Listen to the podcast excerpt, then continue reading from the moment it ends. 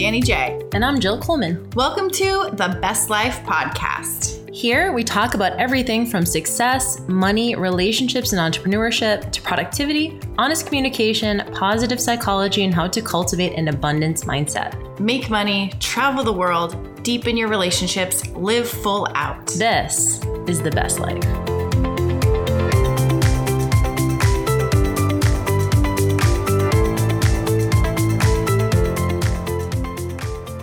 What is up, y'all? Welcome to another episode of the Best Life podcast. And I'm your host, Jill Coleman. I'm a co host, and I'm here today doing a solo episode. Uh, we will catch Danny on the next one. So, today, um, I want to chat a little bit about how to have hard conversations, how to have honest conversations, how to have hard conversations.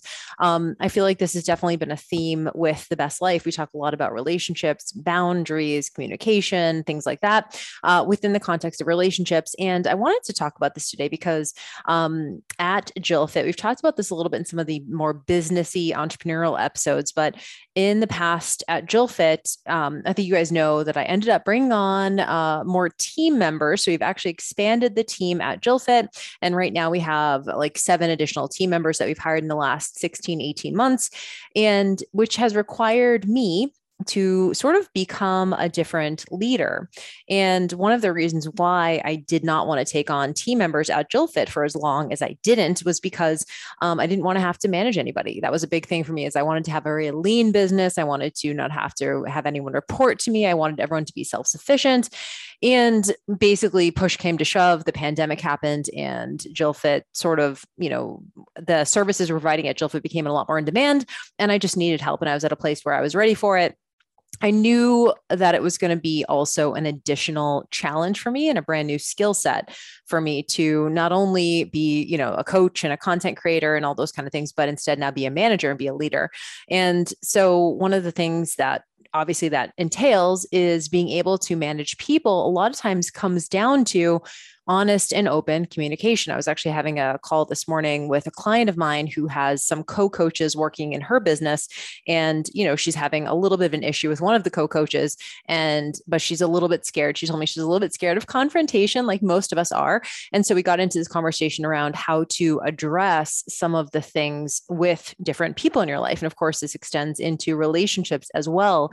And so when I thought about this, you know, I thought about as women especially because most of our listeners are women um, that sometimes we have a sensitivity a lot of us including myself that when we engage in a hard conversation or we you know request something to be different or we state our personal preferences, maybe to our partner, especially, we have a sensitivity that we're coming off as a nag.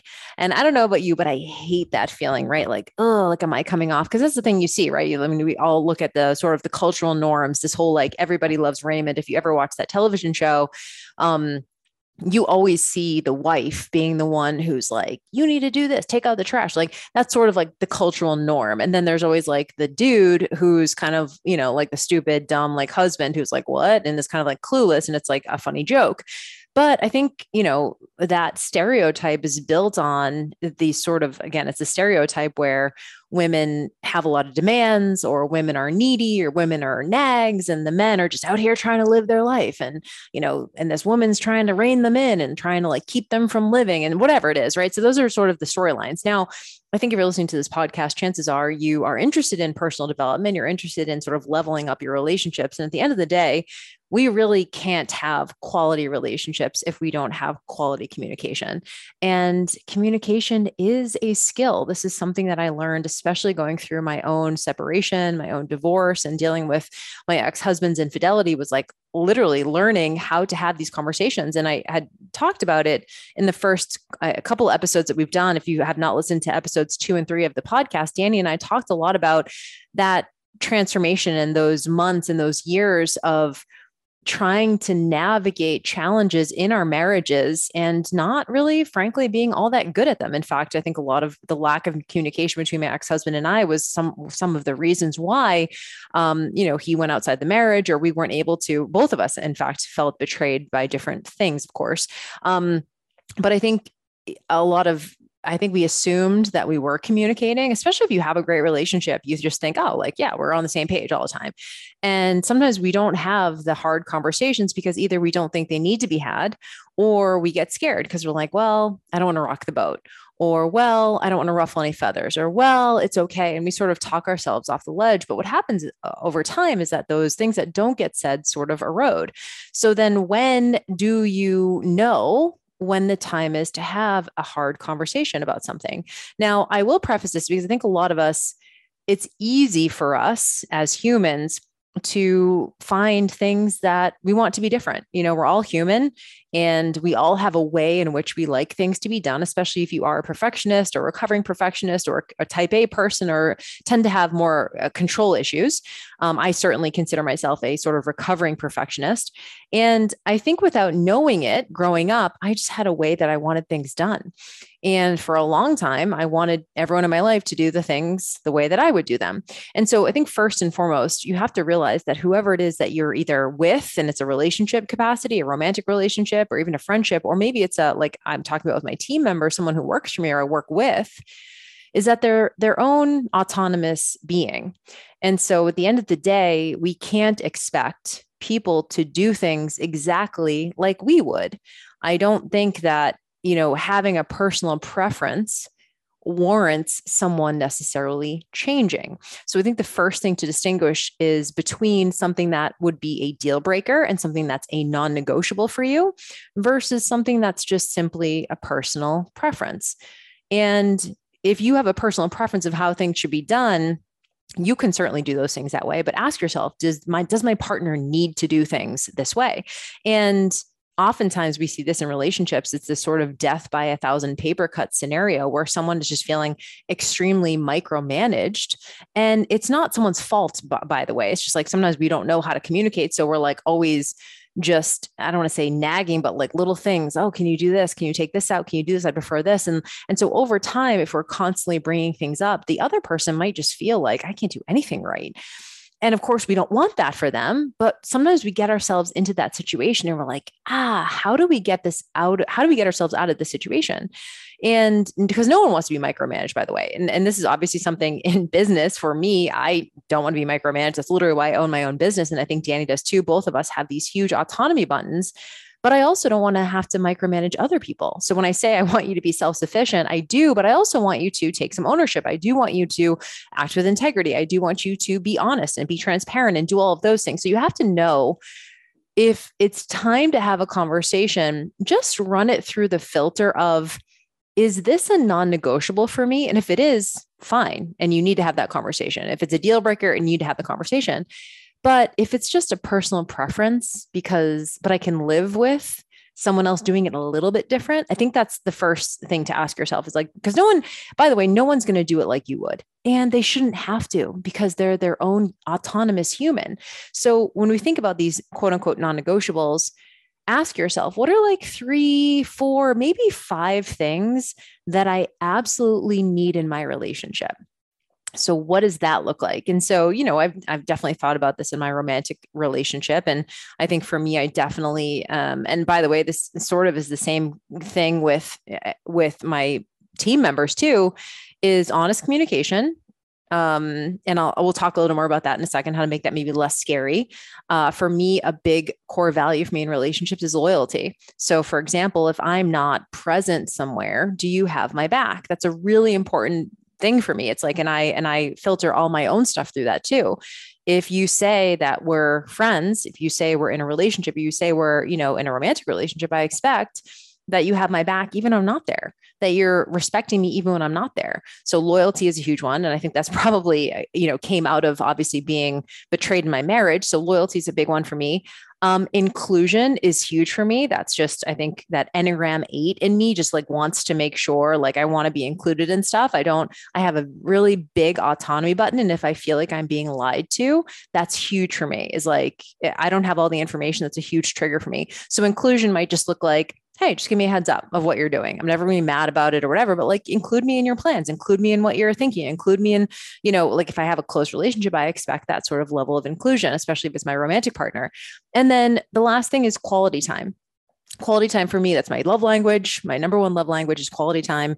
And so you know specifically i'll give you guys an example. In my romantic relationship my partner is a very like he's a and he's an athlete and he does a lot of activities. He plays beach volleyball. He plays in like three basketball leagues. He's really into his own fitness. Um, he works a 24 hour shift so he's a firefighter paramedic.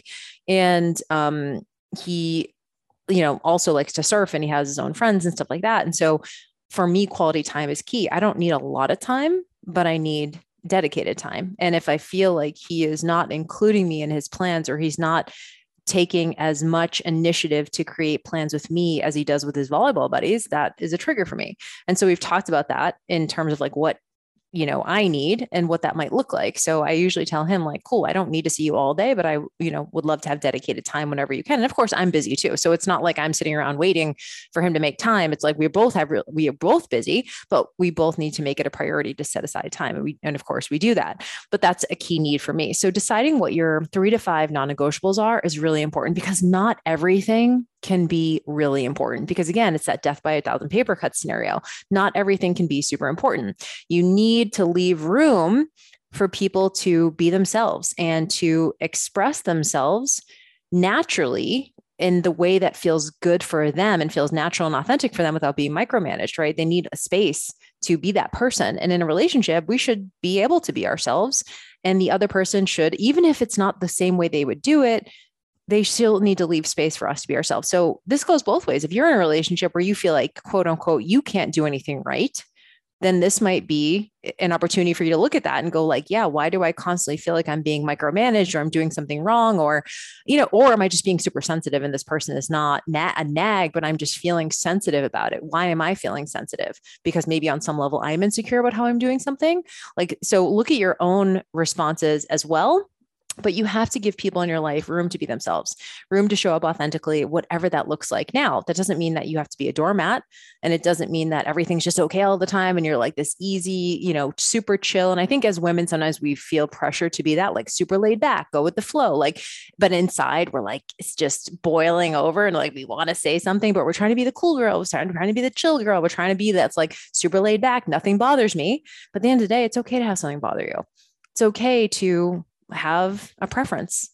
It's okay to state your preferences clearly.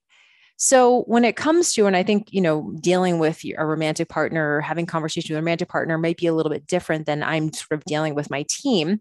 Because when it comes to team, uh, you know, I can say things like, hey, we messed up you know, we, we messed up. We were supposed to do this and we did this instead. And at JillFit, we've certainly had our share of, of blunders. There's been some growing pains. The business has done extremely well with the team. And I don't, I would never not want the team, but it does bring an extra set of challenges because I'm not micromanaging anything, everything anymore. Like I have to outsource, I have to give other people autonomy in the business. I have to trust that they're going to follow through.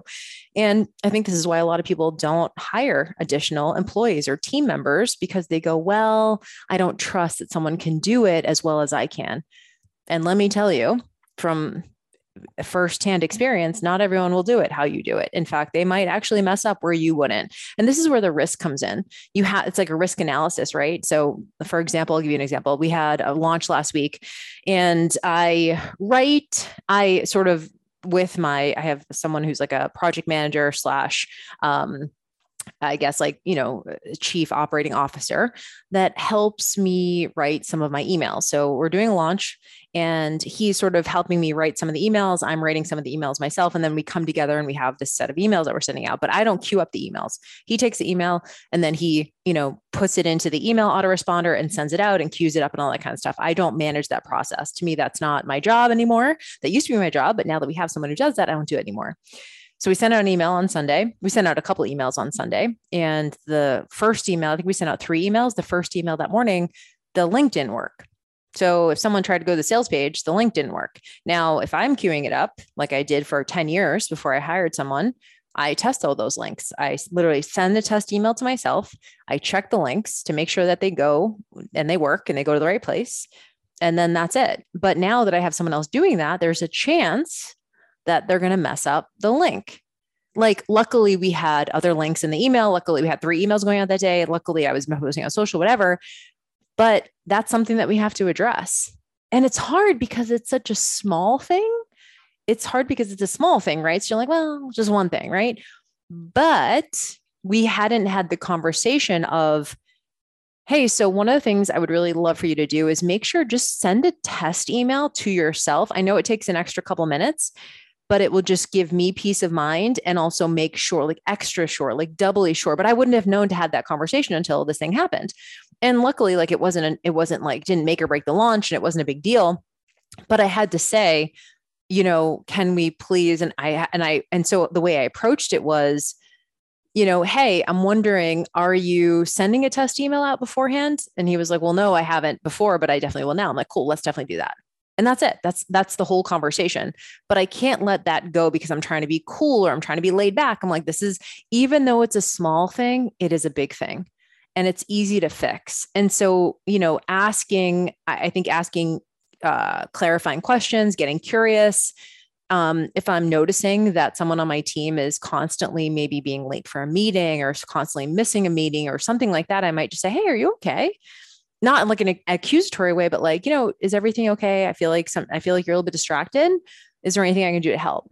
So when I say that, I'm sort of indirectly saying, like, is there a reason why you are showing up late to the meeting? And it's not every time, right? And that's what's hard about it. Sometimes if it's not every time, you're like, ah, it's one time.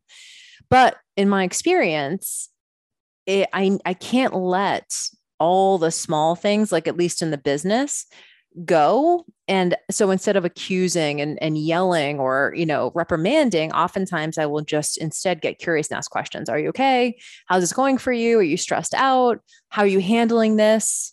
In like a super open and when they tell me i can't take it personally right? I can't get defensive. I can't take it personally. I need to just let them talk.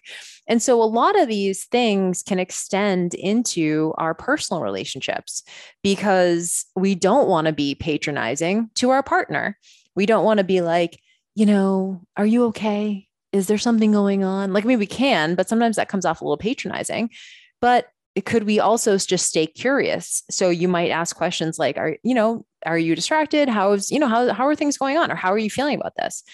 That doesn't feel as accusatory or like they're doing something wrong. I think, especially, and I'll just make a huge generalization, I think, especially men have a sensitivity that they are doing something wrong or you know I, I know that that comes up for my partner sometimes where you know he feels like he's and i i always tend to say to him anytime we have a conversation i say hey like i'm not saying i'm right I'm just saying, like, this is how I see things, and I'm open to seeing things differently.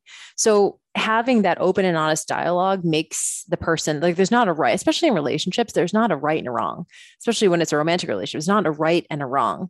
There's just what you agree on as a couple. So, for example, even infidelity isn't quote unquote wrong if you made an agreement to have an open relationship.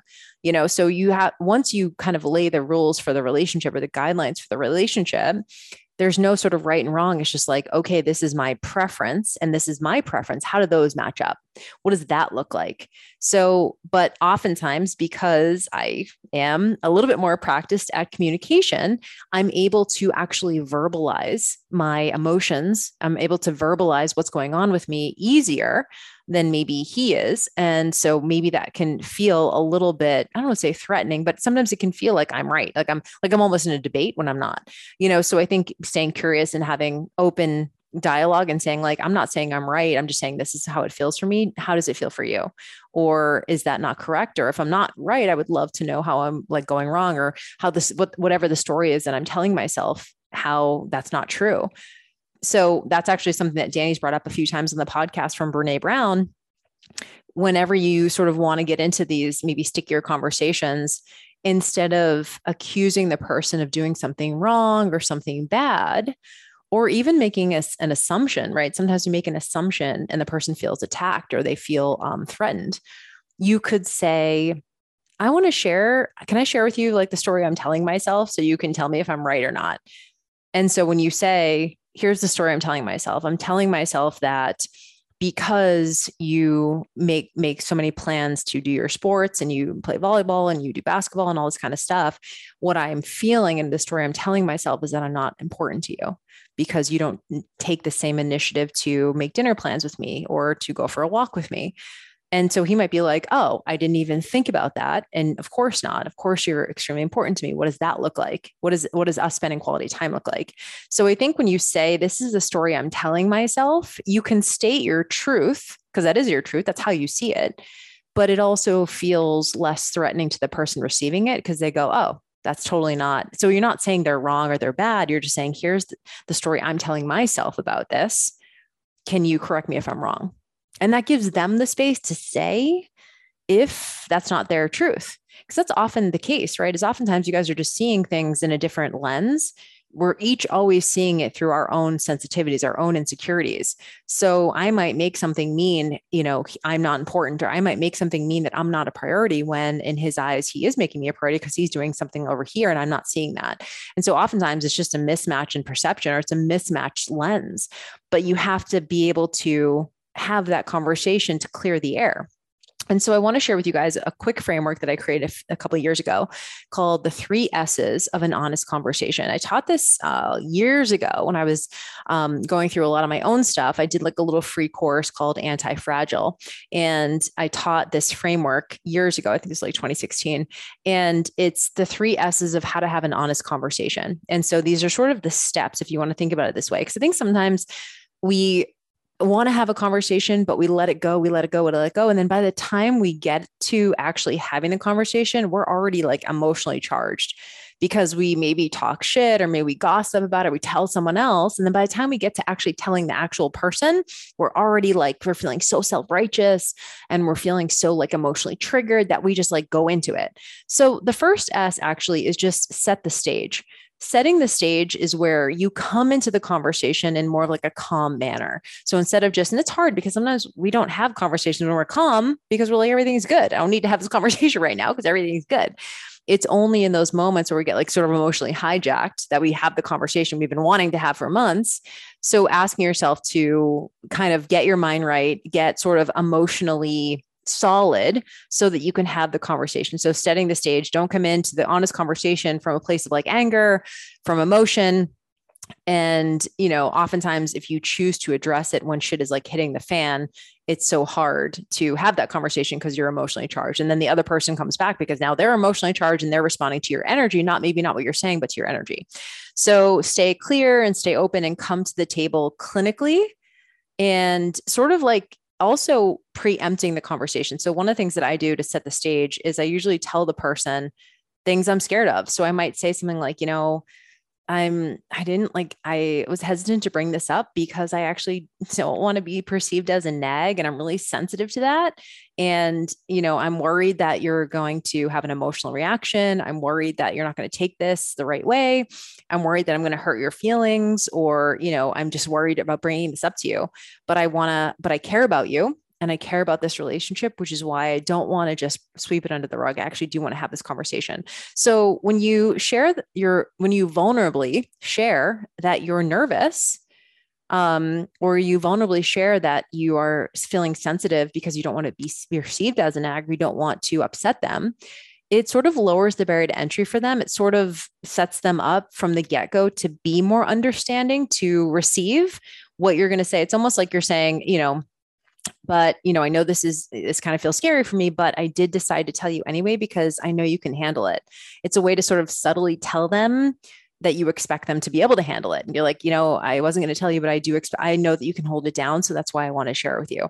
You're almost like preempting and you're setting it up so that they're able to receive the information a little bit more easily because you said i know you can handle it and so that the first S is set the stage. So giving all that information ahead of time. The second S is state your truth. State your truth. So this is where you risk that honesty.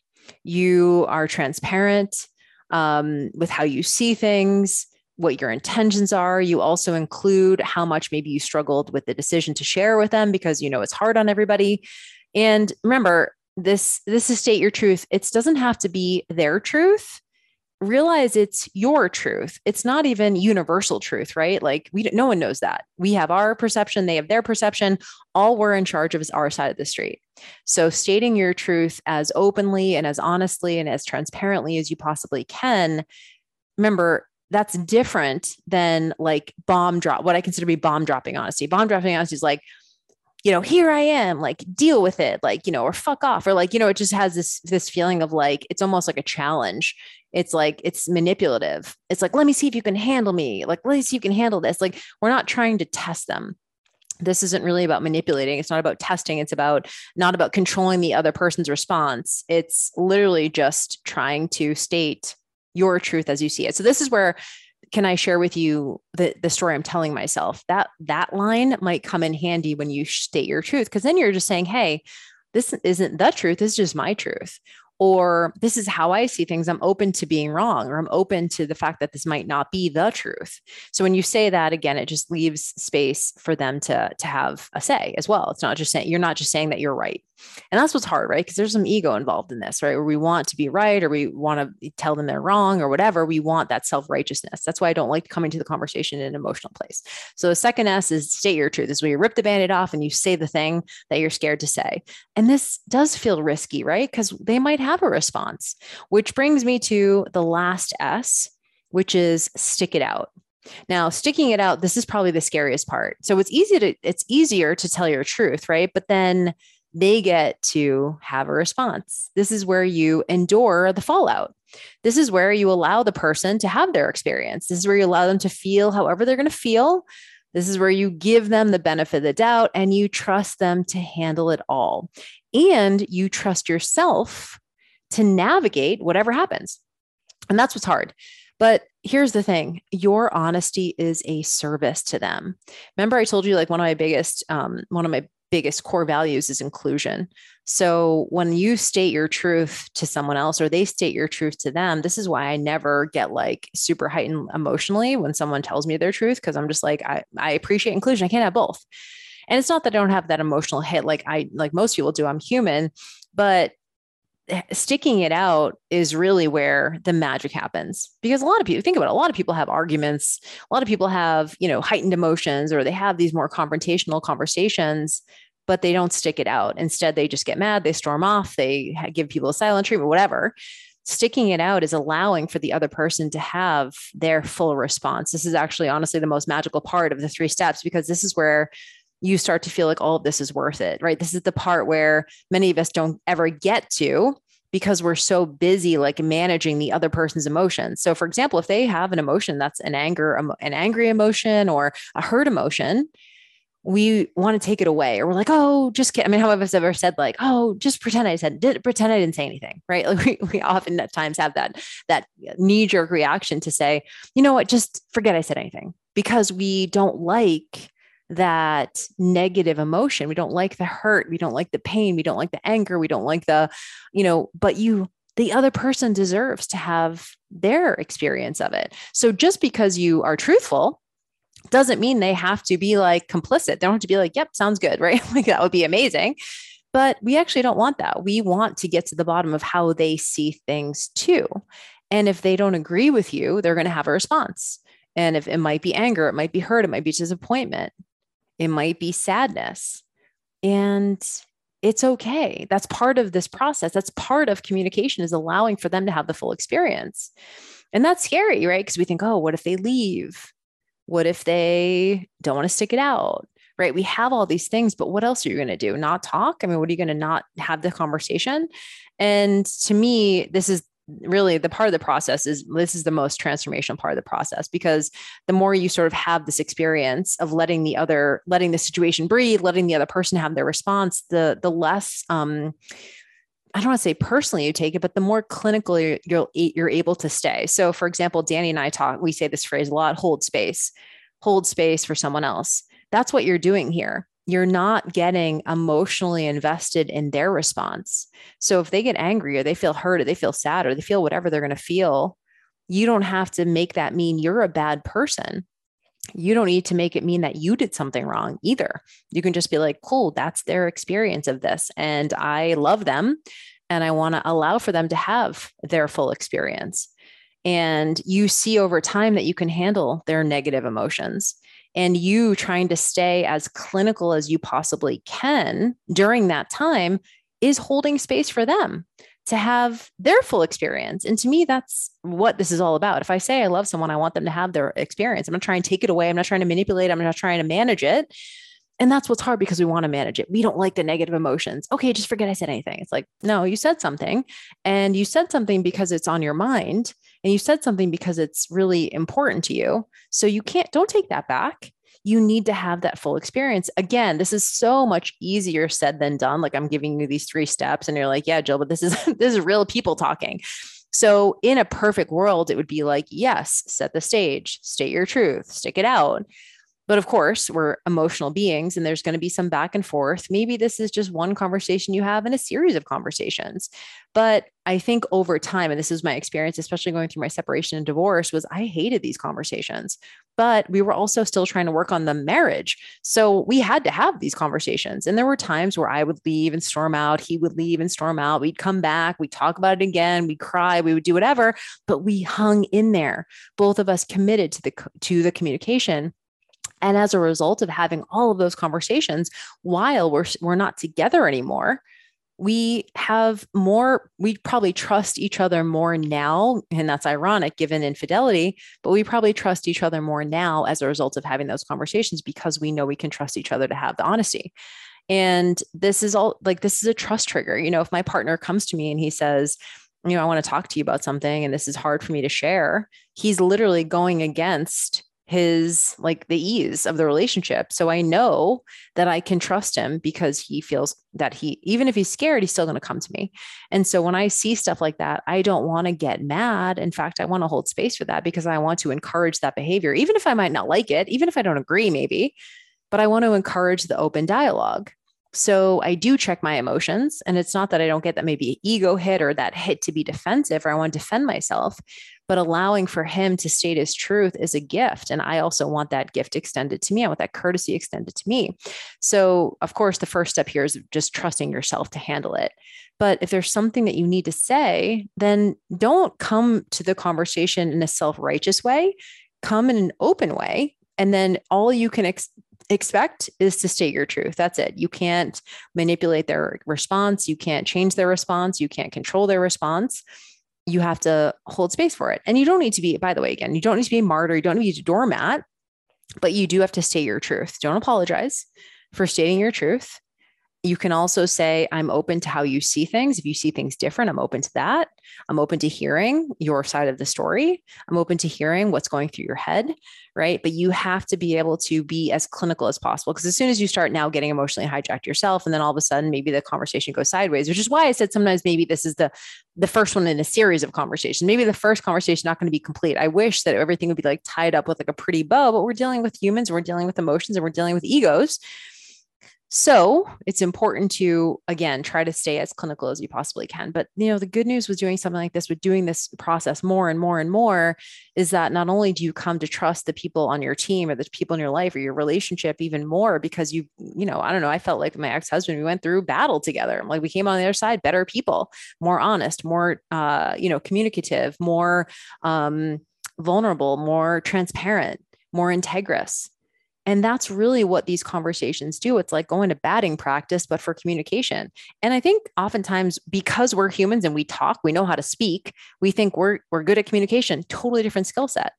So you can feel something inside, but not be able to communicate it to your partner. How many of us have had that experience where we're like, I know it's something like something not sitting right. Something's like bothering me, but I don't know why it is. And I don't know what it is. And I'm not ready to talk about it yet. But at some point, you get to the point where you're like, yeah, that is. I'm feeling sensitive around this, or I'm feeling insecure around this, or I'm feeling embarrassed around this. You know, it's one of the things I tell Keith, not a lot, but like oftentimes if I have a response, it's be it's like I'm like embarrassed that I had that response, or I'm embarrassed that I'm feeling insecure. I'm embarrassed that I'm, you know, feeling sensitive. So instead of double doubling down and defending and defending and like deflecting blame, I just literally say, I'm just like embarrassed because I'm feeling insecure. Like just say that. It almost just it it evens the playing field, right? You're sharing your vulnerability with someone and you know, they're oftentimes not going to come over the top because of that. In fact, it'll probably dissipate some of the intensity of the conversation if you share vulnerably how you're feeling.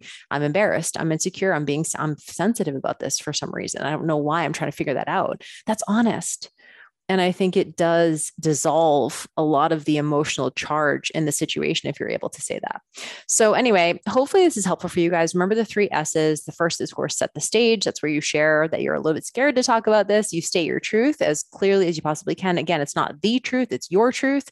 And then stick it out, which is giving them the, the space to have their own full range response without you trying to manage it. Again, that last part, that definitely is the hardest piece of it but the more you practice this the easier i promise that it does become and um, you know this is really important of course these are two kind of con- different conversations applied to both romantic relationships and sort of what i'm doing in my team now as a, a leader or a team or a, bo- a team member a boss or whatever you know i can definitely be like look I'm I'm the head and I have a vision for the company. Whereas I don't know if I could say that in my relationship work because in the relationship it's you know it's like we're a team.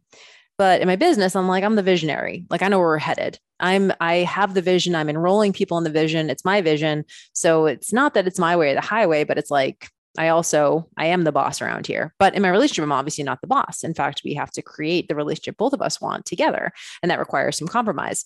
Now, it's not that I can't hear suggestions from my team, and I definitely sort of need their feedback, and I will always honor that. But at the end of the day, like I make the decisions of the business, right? The high level decision. So it's a little bit of a different dynamic, but hopefully you can pull and extrapolate a little bit of this conversation to whatever relationship thing that you have going on.